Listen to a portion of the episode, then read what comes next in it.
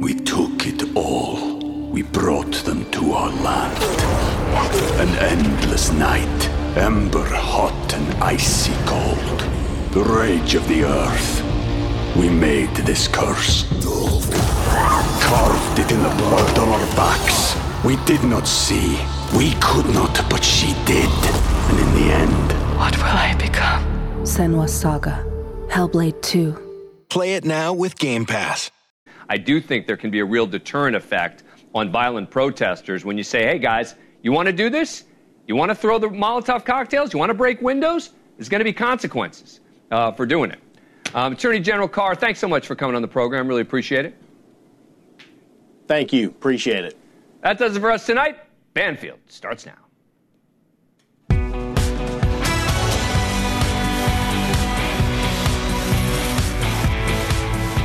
Hello, everybody. It's Hump Day, Wednesday. Thank you so much for being here. We're halfway through the week, almost at the weekend. That's how I like to look at it. Uh, they are calling it a crab walk. Uh, some are calling it a shimmy. Others say it's a scaling. I call it parkour. uh, but a Pennsylvania jail has just released some mwah video, and it shows uh, a dangerous convicted killer who's been on the run for seven days and how he was able to just shimmy on up between two walls to the roof and just pew, make his escape. That's it. Just shimmy on up. Like it's that easy. Who knew it was that easy? Turns out it's that easy. Here is the part that's super maddening. Um, they say that this whole business, this strategy of like using your hands on one wall and the feet on the other, it is like a carbon copy of a strategy that was used by another inmate another inmate who did the very same thing in the very same place and made a run for it back in May from the very same prison. But we have some exclusive reporting tonight on that guy, that guy that you just saw doing the shimmy, and his state of mind. And it is not good. And the state of mind that that inmate is in comes from people very close to him and it is affecting the way they are hunting for him. I'm going to give all of that to you in just a moment, but I also want to tell you tonight that the domino effect continues to pick up speed like one of those awesome YouTube videos, only this one's life and death. Uh, you remember how Alex Murdaugh's lawyers accused that court clerk uh, in the murder trial of meddling with the jurors? Well, his lawyers are going further now, and they're saying that the jurors themselves might want to get lawyers because they might be in a heap of trouble. So, uh, live with me tonight, a reporter who was there with the bird's eye view of that trial start to finish, who herself had an up close and personal uh, contact with that court clerk, has a little insight. But man, talk about doing your jury duty and then some if you got to get a lawyer after. So we're going to tell you all about why, what they could be facing, what it was they're purported to have done. Um, and it's above and beyond what we brought you last night. So if you watched last night's show, you still have to watch tonight.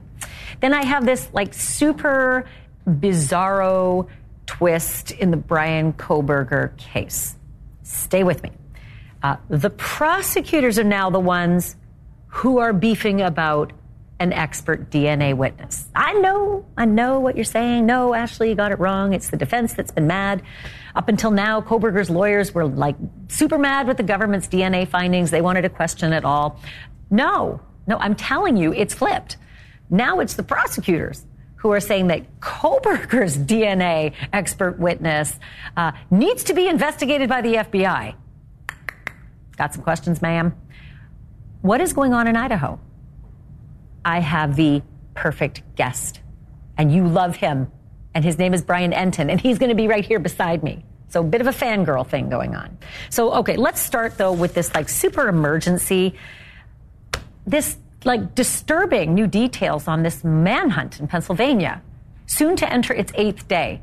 And in a moment, some amazing pictures, the story behind how he actually broke out after that like Spidey, you know, shimmy up the wall. He was serving life. Life for murdering his ex girlfriend, stabbing her 38 times right in front of her two little kids. Let's just keep that in mind about that guy. And this isn't an allegation. He's not accused. He was convicted. He was about to serve life. And he just decided to am scray. So before I show you that surveillance video again of the escape, I have this for you. Just moments ago, we learned exclusively that the investigators who are hunting this guy Danilo Cavalcante. Those investigators now have reason to believe that he is mentally unstable. And because of that, he is all the more dangerous for it. Like, let's be clear. He was dangerous before we learned that, right? He's got life in prison, so he's got nothing to lose, out on the run. Kill with your bare hands to stay out on the run or go back in the hoosegow for life. No, now they're saying this mental instability that they've learned about, and I'll tell you where they got it and why they think it's true. Uh, it has added a layer to this, and it has added a, a strategy shift in how to get him. So I'm going to talk with a guest who has a lot of these exclusive details in just a second. But right now, Cavalcante is believed to be close to the Pennsylvania-Delaware border. Uh, the marshals say that he's likely hiding out during the day and then doing this. See that? Making his move at night. That's trail cam video on like a hiker's trail. Apparently he got all discombobulated. He was like heading north, then heading south, like he'd sort of forgotten where he was going. But the trail cams are capturing him. They think it's possible he's doing the nighttime travel because A, fewer people, a little more secret, but it's also super hot. I mean, I know wherever you are in the U.S., you're probably going through some heat, but in the Northeast, there is a lot of heat. In Pennsylvania, it is real hot during the day, which means that it is a challenge for him to be moving around in the day or the night, but it's also a challenge for the search teams as well. There's like hundreds of police and FBI and marshals and border patrol. All of these agencies working around the clock. They've even decided to close a couple of school districts because, you know, mm, escaped killer, dangerous, kids on the road. Now for the escape details. The surveillance images that were released today are just like, are you kidding me? This is the prison yard um, where the killer made the daring break. It happened last Thursday. You can see Cavalcante there, hands on the wall, feet on the wall, and up I go. Spider Man. So he got out through that exercise yard, really ingenious, hands and feet up to the roof. Then once he was on the roof, um, he actually made his way across the roof. He's only five feet tall. So that's a pretty narrow little passageway. 120 pounds, maybe that makes it easier. But so he gets up to the roof and he pushes his way through razor wire on the roof, runs across the roof, scales another fence, pushes his way through even more razor wire. Never look back. Where he got the idea, that that's another story, isn't it? This inmate that did the exact same thing back in May was not as successful with his attempt because he was caught within five minutes. Turns out the tower guard doing his job, spotted that other inmate for whatever reason. Um, but the tower guard on that day, on Thursday of last week, did not see Cavalcante, did not report Cavalcante, and Cavalcante was out and running. And I, I kind of wonder if there's something to it. So, see this guy over here on the lower right hand side of your screen? One with all the tats. What's he doing? What is he up to? Just take a good look.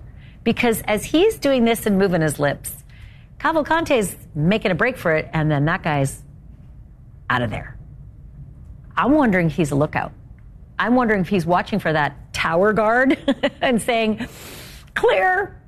Because it sure does seem as soon as he comes into view there and says something, Cavalcante's up and out, and that guy's amscraying. I don't know. I'm just observing this and putting a spot shadow on it so you can observe it too. But I'm sure the police are looking into it.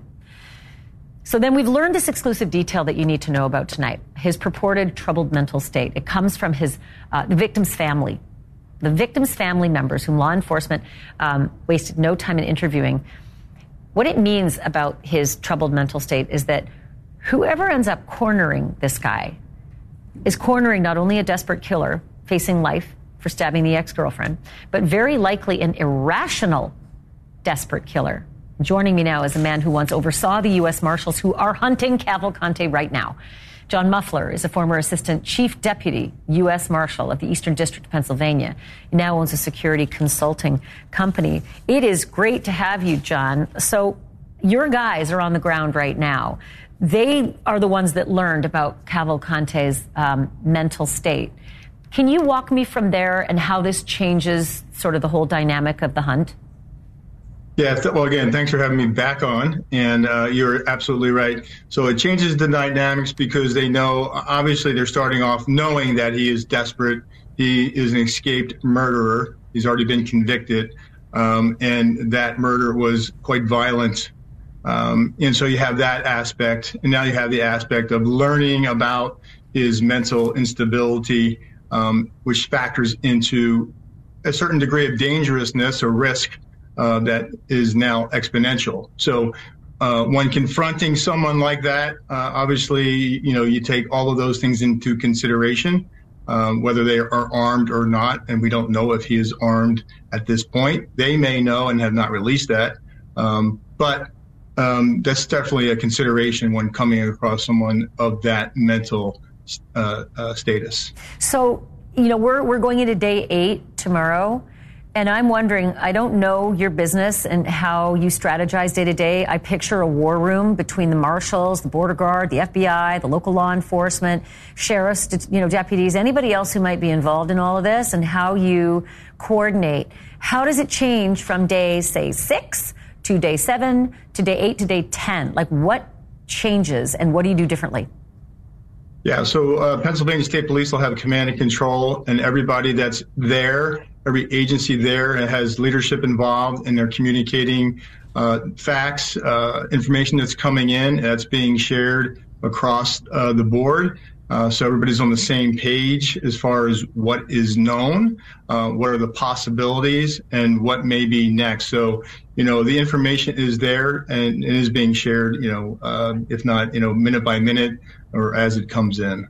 So we got these, you know, security. Um, actually, they were just they were just trail cam surveillance pictures from one of the hiking trails outside of the two mile perimeter of the prison where everybody thought he was, and it made me wonder. Like, do you all keep these pictures off the news sometimes so you don't alert him potentially as to what you know about him?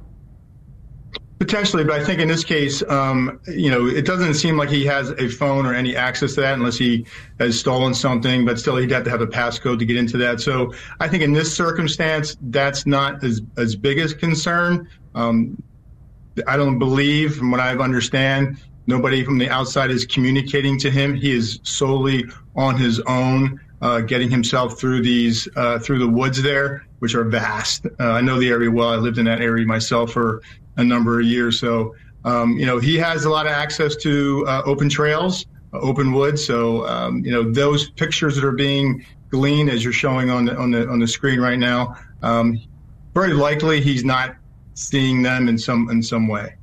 There, you know, is a university that wasn't too far, you know, from the prison, just outside the perimeter. Uh, two school districts have completely shut down. How long does that sort of freeze stay in place for all the people in this area? How long do you sort of stop life as we know it? Yeah, it's it's exhausting for everybody there, especially the officers, especially for businesses and for families who you know have residences there. At some point, you know, it just gets to a point of um, you know exhaustion. Um, but people have to stay vigilant and report those uh, anomalies that they're seeing um, and and try their best to maintain uh, you know a clear head about this. This won't last long. I feel that they're getting closer and closer. But again, as we learned from Warren County uh, uh, up in Pennsylvania, upstate Pennsylvania in July, uh, that one a couple weeks, um, and so usually they'll go a, a little while longer. He's got the advantage of open woods, so this could go a little longer. Um, but my sense is they're getting very close. Well, to... I keep thinking about like Dannemora. I think about Eric Rudolph, and I, I hope that you're right because those other ones were, uh, you know, endless and deadly. But the, you know, a couple of people have said they think that burglaries uh, that they experienced at their homes were him. So I'm assuming, and I've only got about 10 seconds left here, but I'm assuming that, you know, your marshals, your law enforcement experts are telling everybody keep doors locked, keep hyper vigilant, and report any weapons that you may have uh, found missing from your homes. Absolutely. Even uh, you know knives obviously is important. Anything like that being missing, or you know even change because uh, they can buy things with uh, small change. Those petty crimes are important to report because they could lead to him being able to sustain himself with, you know, purchasing some small items. He got a backpack, he got a duffel bag, and he got a hoodie, and that uh, he got it from somewhere. So, John Muffler, thank you. We're going to keep tabs with you as this continues. We appreciate that tonight. I also want to bring in someone right now who has served 10 years in the South Carolina prison system where he witnessed several inmates escape. His first name is Paul, but he goes by Jumpsuit Pablo on social media. He knows what it's like to be locked up for years and how inmates rack their brains trying to figure out ways to get out. Uh, Pablo, thank you for being on. Give me your take on that video and that sort of extraordinary escape. Well, you know, when I first saw it, I uh, just the, the climb. It's it, it seemed like that's definitely not his first time trying that climb out. Now, if his prison cell in that state or anything like the ones I've been in in South Carolina, he's probably practiced that in his cell a few hmm. times. That's just my thought. Um, I saw what you were saying too about the. It looks like there is some mouth movement, you know, going on between them, and just the timing and the and the place that other guy is standing. It, it it looks pretty obvious. And I wouldn't be surprised if right now, whoever that guy is, he's probably already been placed on solitary and under investigation. Let me blow that video up big. Uh, I'm going to ask our control room to. We've got the little picture, but if you blow it up bigger, you can see that inmate over there. The guy on the right, we spot shadowed it. That's what Pablo's talking about. He comes over, uh, kind of hanging out for just a hot second, right at the moment when um, Cavalcante does his up the wall you know, there's a little bit of mouth movement and then he's off. So you, you suspect, like, look, you know, you know how this works. Do you suspect that that's exactly what he's up to, uh, being the lookout? I don't know if that's exact. You know, it's hard to say that's exactly what it was. It could be, you know, everyone's out there running around, um, and just you know, an escape. Especially if you're not someone who's also going to be in this escape and, and try to get out that's probably one of the most serious things in situations an inmate can involve himself in for you know what is he doing that for? Just as a favor you know to a buddy. I mean that that's most inmates are going to be minding their business and not wanting to touch that with a 10 yard stick. So uh, i mean maybe they were really good friends if that is what he was doing. You know it's funny because my next question was how many inmates actually agree to help someone else uh, do them a solid? What do they get out of it? Do they get anything out of it uh, I, I, I don't think they get anything out of it um, that would outweigh what they could get from it by by just if they get caught helping with that. I mean, that's pretty serious stuff. Can I there. ask you? You know, you ten years locked up. I, I can't imagine you know what that's like. Do you and your fellow inmates think every day about escaping, uh, devising ways, imagining ways, even if you're not serious about it? Do you just, is that sort of the fantasy? Well, I'm sure it's uh, you know a, a, common daydream in a lot of inmates' minds. Now, as far as how many take it seriously and actually consider, you know, executing this and, and putting it into action, I, uh, not a lot. I mean, there, there's more not thinking about that seriously than there are who who, who are. But you know, it's I, have in my ten years, I probably saw four to five escapes, and they never oh, last long. By the way, what you saw. Uh, what happens after that? Like, do they come and ask you, what'd you see? Give us your, and then you just like, like is there just snitches get stitches? Like, how, how does it work? What's the culture when you, when you witness someone escape? Well, you know, you definitely, no, nobody sees anything, you know. Um, pretty much. But what they do, standard procedure, they're going to lock down the whole yard and they really don't let anyone out until that guy's been caught. But this case is a little different because every time someone's escaped from my prisons that I've been in, um, they hadn't made it this long. That's what surprised me. Most inmates don't plan for what they're going to do once they get out of the prison yard. They don't think about that, you know. Um, and this guy, that just that he's made it that long, that that's what surprises me. So and then he got the sweatshirt and the bag, and you right. know, if the if the reported um, resident who said that he heard noise downstairs, flicked the lights, and that the you know the person who broke in flicked the lights back, and the knife was missing. He that guy thinks wow. it was this guy. You know, um, he got the he got the sweatshirt, he got the bags from someone. Quick question for you, Pablo. FBI, marshals, border patrol, local law enforcement, et cetera, et cetera. They're all on it and they're coordinated. Do you think this this guy's screwed? Do you think he's going to make it? I think he's definitely screwed. I mean, he, you know, the longer you're in there, you lose more and more friends, people you were in touch with out there. You get less and less of a support system. Maybe your mom or someone is still in your corner, but I don't think he's got any help out there. And it's only, I mean, I don't think he stands a chance against all all those agencies coming after him. You know, I can't tell you how much I appreciate your wisdom. I'm fascinated by your culture as well. Um, yeah. Thank you for the insight. Really appreciate it, Pablo. Thanks. Thanks for having me. More than welcome. All right, still to come. We're watching and we are waiting to see how a South Carolina court clerk is going to respond to some, how do you put it, like stunning allegations that she basically rigged the Murdaugh jury. Alex Murdaugh's verdict. His attorneys are accusing Becky Hill of jury tampering. And not just a little, like on an epic scale. And they're demanding that Murdaugh's convictions be tossed in the garbage. After the break, I'll be joined by someone who spent some quality time with that clerk. She was in the courtroom from start to finish. Was any of this obvious as the trial was ongoing? That's next.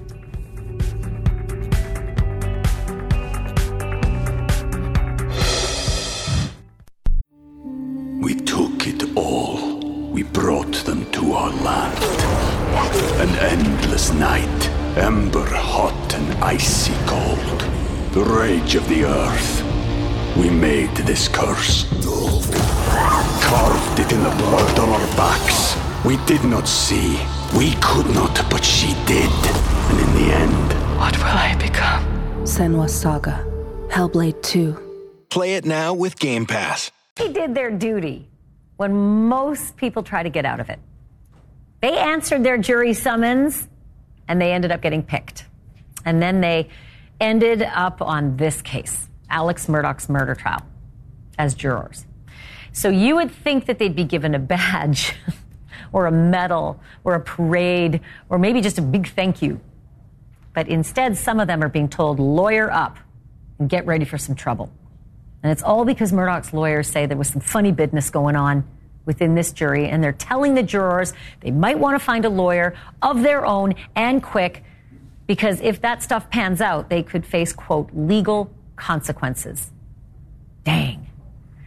Murdaugh's lawyers are accusing the court clerk of cozying up to those jurors and then encouraging them to find him guilty in a speedy verdict, a verdict that, by the way, uh, only took three hours to reach. Here's what Murdaugh's lead attorney, Dick Harpootlian, said to News Nation's Chris Cuomo.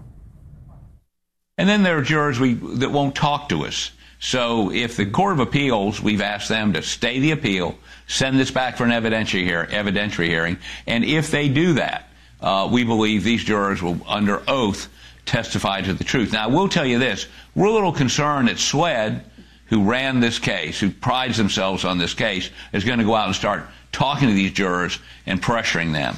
Um, we're hoping those jurors will do what the other two, what the two that gave us affidavits did, get a lawyer.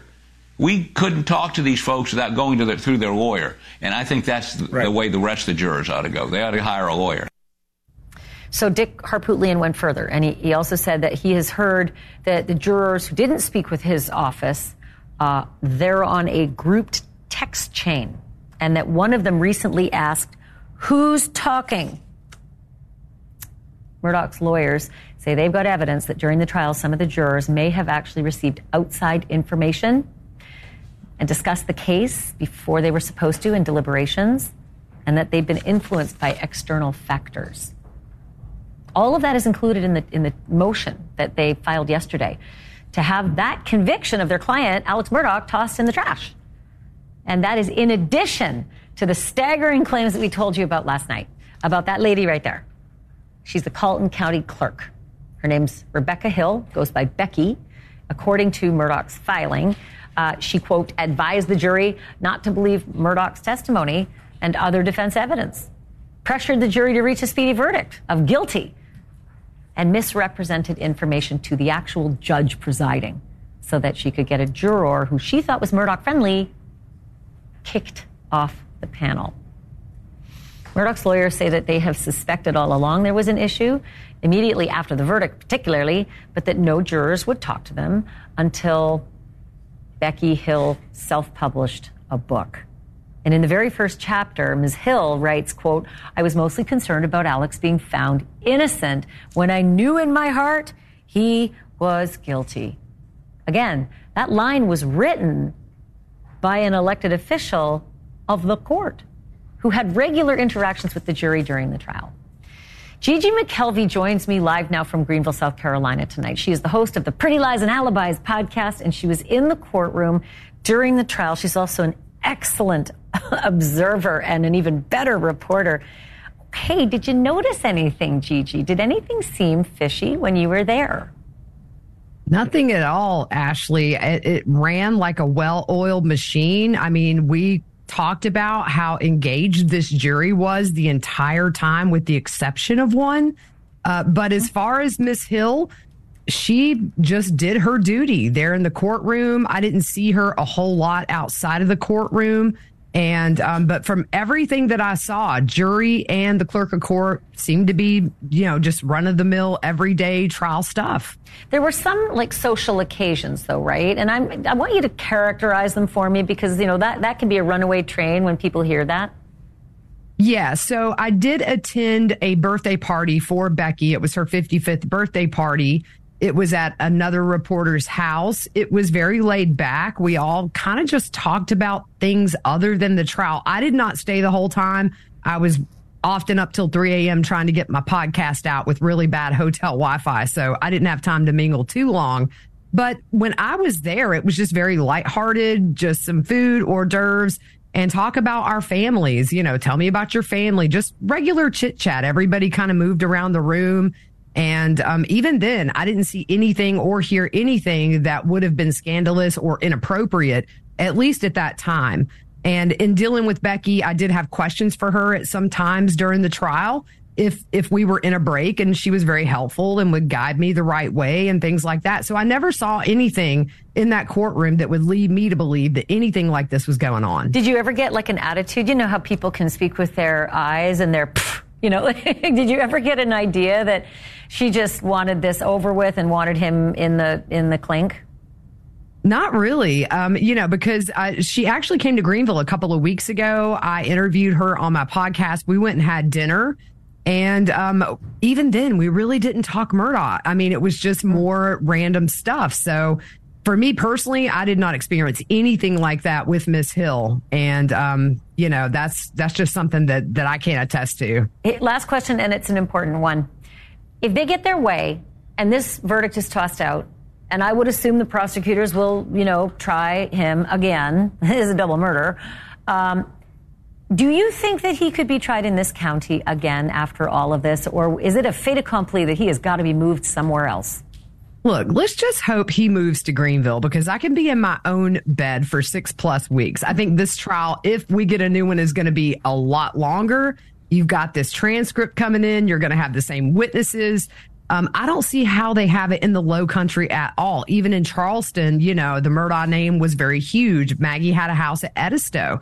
So I think they need to come upstate. I think it's got to be moved out of that venue. It is a tiny town, Ashley. Everybody knows everybody. Everybody knew the Murdaughs. Very few wanted to talk. So yeah, let's hope if we get a new trial, we get an entirely different venue. Very successful in Lori Vallow. We had several jurors who knew nothing about the case just moving it a few hours um, north up in Boise. I am with you, Gigi McKelvey, and I, you know, I can't wait to find out when that evidentiary hearing is going to happen and where this goes. I'll goes be from there. here. I know you will. I love you to pieces. Thanks for doing this tonight. You're welcome. Good to see you. Good to see you too, Gigi McKelvey. Uh, Pretty Lies and Alibis. You've got to listen to that podcast. It's great. Bottom line here, everybody.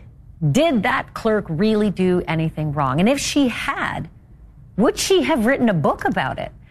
You would think that maybe her co author knows a thing or two. And guess who tracked him down? My next guest. And somebody I fangirl over all the time, Brian Entin. Come on. I never get to see you this. close in person. I'm so I excited. So he's coming up next. I've got tons of questions for you and all your insights as well. Brian Entin, everybody. Don't go away. Ashley Banfield and Chris Cuomo on America's fastest growing cable news network, News Nation. The viewer seems to have been lost in the shuffle of cable news lately. They don't want a team sport. They want the full picture. The appetite is greater than it has ever been for perspective, for understanding, and for information that they can not just trust, but use. See why more people are turning to News Nation, news for all America. To find News Nation on your screen, go to joinnn.com. I'm a wife and the mother of two kids. And when I get to work in the precinct house and put on my uniform, I can tell you, as a police officer, we're building partnerships. This should be happening everywhere, so the police should be reaching out to this community, and this community should reach out to the police. That's the way to make this a safer place. Start the conversation and help stop crime. To learn the five things you can do, go to ncpc.org slash prevent violent crime. A message from the National Crime Prevention Council and the Bureau of Justice Assistance. Dear hero, whoever you are, You save lives. I live with sickle cell and the pain and the issues that come along with sickle cell every day. I'm most grateful that people are willing to go out there and take their time, their blood, and give me new life. Because of you, I'm allowed to see my son grow up. Giving equals living. Give blood. Replenish the supply. Learn more at hhs.gov slash give blood. Brought to you by the U.S. Department of Health and Human Services. Do you want to make a difference in your community? Volunteer with your local fire department. Operational and non operational positions are available, and training is provided. Anyone can be a volunteer. You just need the heart and drive to make a difference where it's needed most. When your community needs you, will you be there to answer the call? Learn more about volunteering at makemeafirefighter.org. That's makemeafirefighter.org. And here's Heather with the weather. Well, it's beautiful out there, sunny and 75, almost a little chilly in the shade. Now, let's get a read on the inside of your car. It is hot. You've only been parked a short time and it's already 99 degrees in there. Let's not leave children in the back seat while running errands. It only takes a few minutes for their body temperatures to rise, and that could be fatal. Cars get hot fast and can be deadly. Never leave a child in a car. A message from NHTSA and the Ad Council. You're listening to Banfield on News Nation. To find News Nation on your screen, go to joinnn.com. This message is from the U.S. Department of Veterans Affairs. Each week, VA sends an email to over 13 million veterans. It's jam packed with veteran discounts on hundreds of services, job listings, and information on home loans, plus access to many local events for veterans and their families. Subscribe for free at va.gov slash vet resources to learn more. The Supplemental Security Income Program provides monthly payments to help meet basic needs, like putting food on the table, paying the rent, or buying new shoes for growing feet. You may qualify if your income and financial resources are low and you are 65 or older, or an adult or child with a disability or who is blind. Call 1-800-772-1213 or go to ssa.gov slash SSI to start to apply. Produced by Social Security at U.S. taxpayer expense. Some people won't give you the real talk on drugs, but it's time we know the facts. Fentanyl is often laced into illicit drugs and used to make fake versions of prescription pills. You can't see it, taste it, or smell it. Suppliers mix fentanyl into their products because it's potent and cheap, and the dealer might not even know. Keep yourself and others safe by knowing the real deal on fentanyl. Get the facts. Go to realdealonfentanyl.com. This message is brought to you by the Ad Council. Babes, what are you doing? What? I'm just mowing the lawn. No, it's blazing hot and dry out here. Don't you remember? Smokey Bear says. Avoid using power equipment when it's windy or dry. Where'd you learn this? Oh, it's on SmokeyBear.com with many other wildfire prevention tips. Right. Thanks, honey bear. Because remember, only you can prevent wildfires. Brought to you by the USDA Forest Service, your state forester, and the Ad Council. Do you know how long I have waited for this moment? First of all, he's the best reporter in the business. Oh, come on. Bar none, period. End of story. But also, you just have a lot of background on the story that we're, you know, now sort of thrust into covering again. The Alex Murdaugh yeah. case may not be over. Uh, the court clerk, she she writes a book with a co-author. Yeah. And there's some incriminating stuff there that jurors have now gone on the record under oath and said we we were pressured. The co-author seems to be a good source on all of this, and you, of course, would track him down. What did you learn? Yeah, so his name is Neil Gordon. He met Becky Hill right after the trial. He's like a local journalist, so they teamed up to write this book. Um, he was totally shocked, he says, by this motion yesterday. Like, he didn't see any of this coming. And he's interviewed Becky Hill over and over again. I mean, they wrote a whole book together. So she gave him all the information about the trial and what it was like. And he says that she never brought up any of this, like that these discussions with the jurors, um, that they went into great detail and that, that you know, it, in, to him, it, it never happened unless, unless she just kept it all out. So did she ask anybody? Like, did she consult with anyone before just sort of vomiting out all this really dangerous Yeah. stuff in a book. Well, that's what I was interested in because, you know, she's an elected official. She's still on the job. She works for the people. She's getting paid. Like, was it inappropriate for her to write the book? Was he concerned about that, teaming up with her? Um, so, so I asked him about that um, during the interview. Take a listen.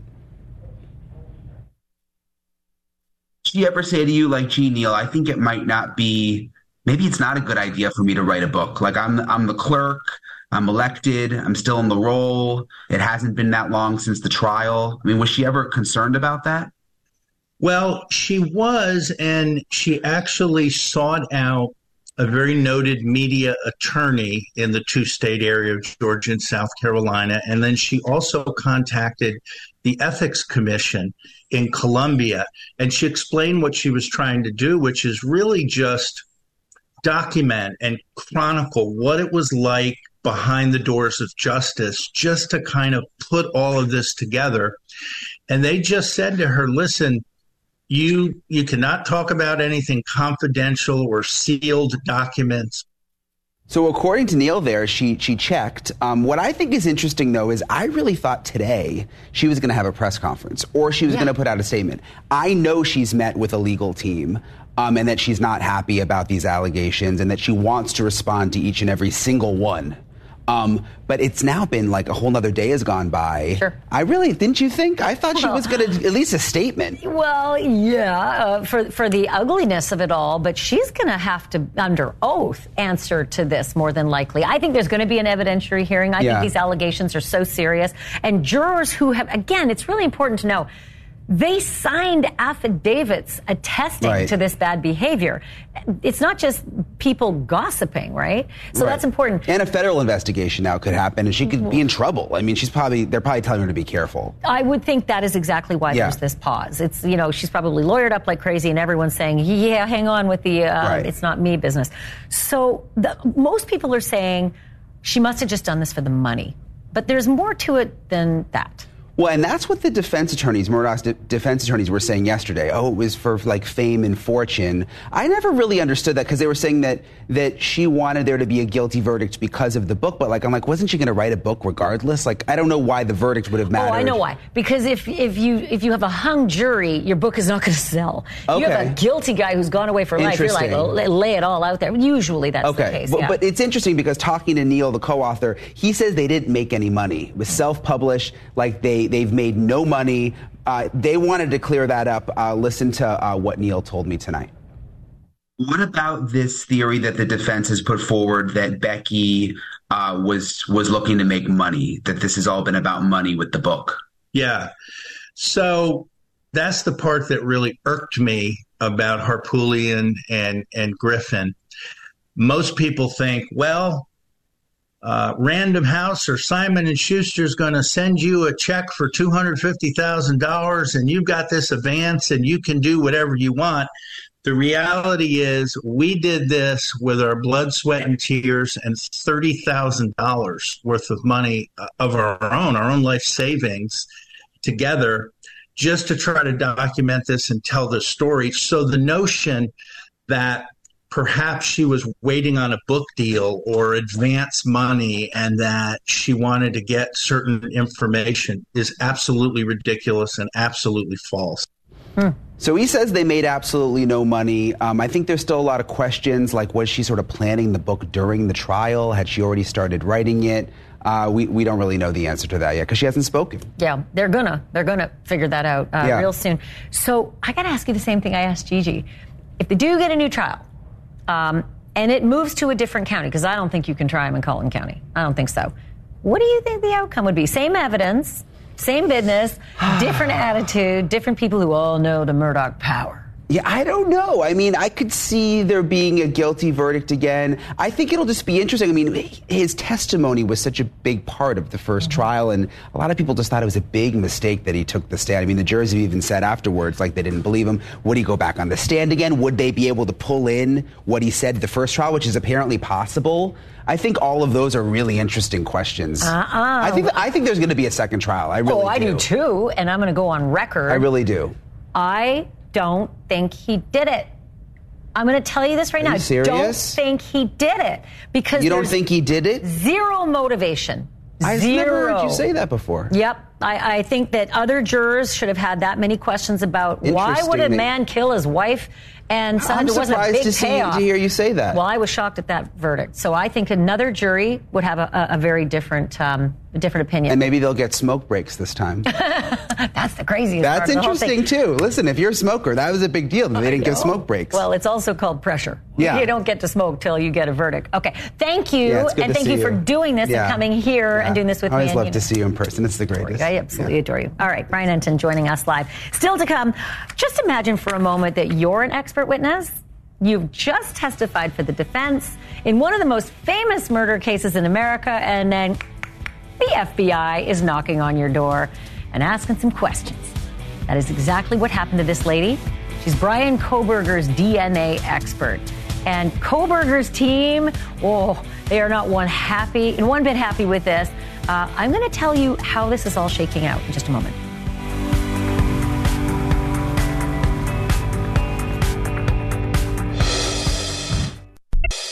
I guess it is really no surprise that DNA is already playing like this huge role in Bryan Kohberger's murder case.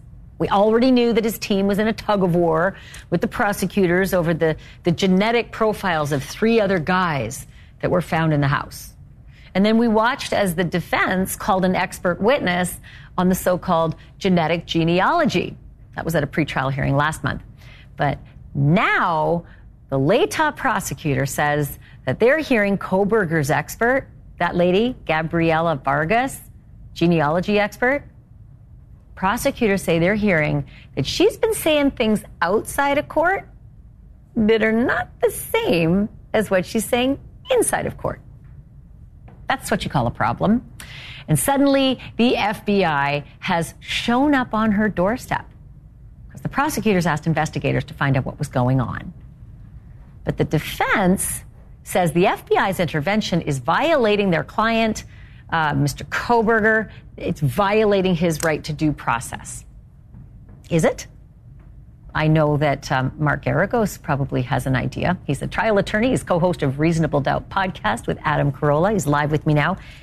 Is it? Is it a violation of his due process if the prosecutor smells something's fishy?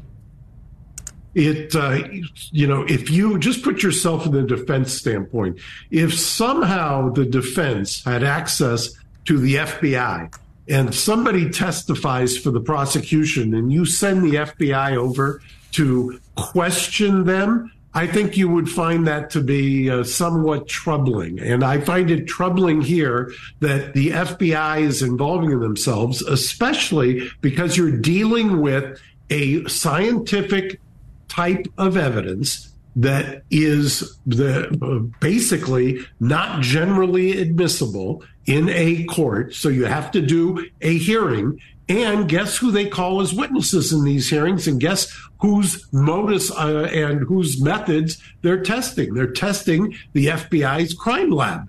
And so, yes, I find it to be uh, highly, highly offensive and intrusion. Let, let me be clear with our viewers: like d- DNA isn't something that's not normally, uh, you know, you, you know, admiss- it is admissible. It's it's admissible. We use it all the time. It's the genealogy part that's the one where everybody's, you know, kind of wound up. But, but Mark, what, what do you do? So, what, let- but answer that. What do you do if you hear that the other side has an expert that's talking out of two sides of their face? Are you just supposed to sit back, or are you supposed to investigate it yourself? Like, what else were they supposed to do other than call the FBI? It's very simple. It's called cross examination. It's very simple. You have a hearing, you put the witness on the stand, you cross examine him. You don't send the FBI to intimidate him. Ashley, you might remember uh, about 20 years ago in the Peterson case, we had mitochondrial DNA, which had never been admitted in a California court before. You do a prolonged hearing, and I say prolonged because you've got to call witnesses. They brought in not once, not twice, but three times FBI uh, analysts in order to testify, and you put them on the stand. You put our experts, meaning the defense experts, on the stand, and you duke it out in a courtroom. You don't go having somebody saying, "Hey, we're the FBI, we're from the government, we're here to help." That's that's intimidation. So that's a violation of due process. Are you saying that they should look the, the cross examination part? I understand how that works, but usually you're in the court when you say, "Yes, I do have some questions, Your Honor." What if they found out afterwards? Then can they call a special hearing, bring her on for a cross examination? I mean, it sounds like it's uh, you'd have to do it at the time you you're in the courtroom. You can't sort of do it later, or you'd have to have a whole new process. Uh, why, I don't see why you couldn't do it. I, what, what would stop you from telling the judge, we now want to reopen. We want to call this witness. We have new evidence. You don't have to let the witness know. You can do, you could file something under seal. You could okay. go in, in you could ask the judge, we want to have another hearing. We're going to cross examine. I got like 40 seconds left, but this is super important to me. It, I don't know what it is that they're complaining about. You and I don't know. Uh, but if it's serious, could Ms. Vargas be in trouble? Well, yeah, anytime the FBI comes knocking at your door, uh, I will tell you if you come to me as a prospective client, I'm going to tell you, shut up, don't say anything. Mm-hmm. And I'll go and figure out what's happening. So, could you get in trouble? Yes. Has the FBI made mistakes? The uh, the country is littered with them, uh, but that doesn't mean you still can't get in trouble. It's so interesting. I can't wait to figure out what all this is about and what the resolution is. And you know what? Love having you on the show. Come back soon and often. Well, hearing you say that you thought Murdaugh was uh, innocent floored me, so I just got off the floor. So, well, then you better come back and be here live because I'd like to see that for myself. Mark Geragos, thanks for being on. Bye, Ashley. And by the way, innocent is not the same as not guilty. I gotta be clear on that because I think that dude did something. I just don't think he killed his wife and kids. All right, coming up. Uh, we all knew that she was not going to go quietly into the dark night. Here is Lori Vallow's newest booking photo from just a couple of weeks ago. Her hair looks fabulous, but the rest of her looks pretty haggard. And I say that for a good reason. You know, the reason she looks like this might be because of her newest demands and accusations, if they are legitimate. She was convicted of murder and sent to prison for life for killing her two kids and her romantic rival. Now, wait till you hear why she says her murder conviction was flawed. Here is a hint it's all about the crazy. Details in a minute.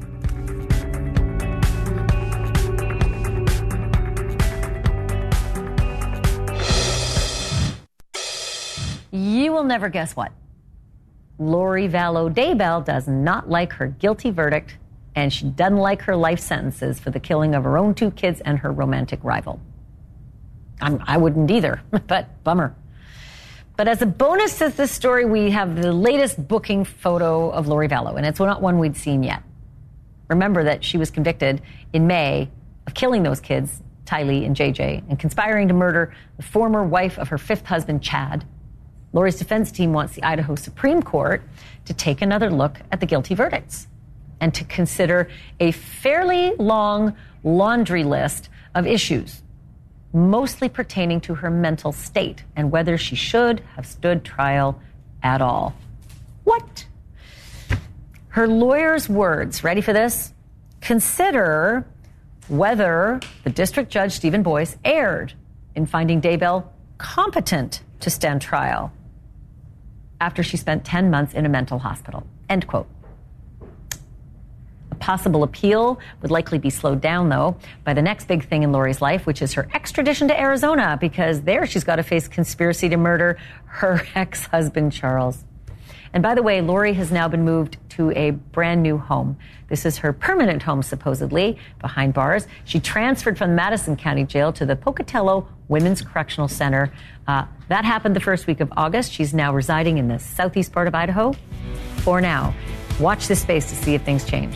Thanks for watching, everybody. Cuomo's next.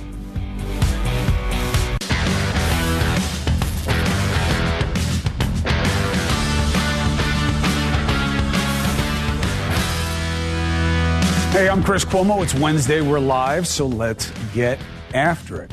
What are the people around the former president, Trump, telling him about? Have you made the switch to Knix? Millions of women have made the switch to the revolutionary period underwear from Knix. That's K N I X. Period panties from Knix are like no other, making them the number one leak proof underwear brand in North America. They're comfy, stylish, and absorbent, perfect for period protection from your lightest to your heaviest days. They look, feel, and machine wash just like regular underwear, but feature incognito protection that has you covered. You can shop sizes from extra small to 4XL. Choose from all kinds of colors, prints, and different styles, from bikinis to boy shorts, thongs to high rise. You've got to try Knix. See why millions are ditching disposable, wasteful period products and have switched to Knix. Go to knix.com and get 15% off with promo code TRY15. That's knix.com, promo code TRY15 for 15% off life changing period underwear. That's knix.com.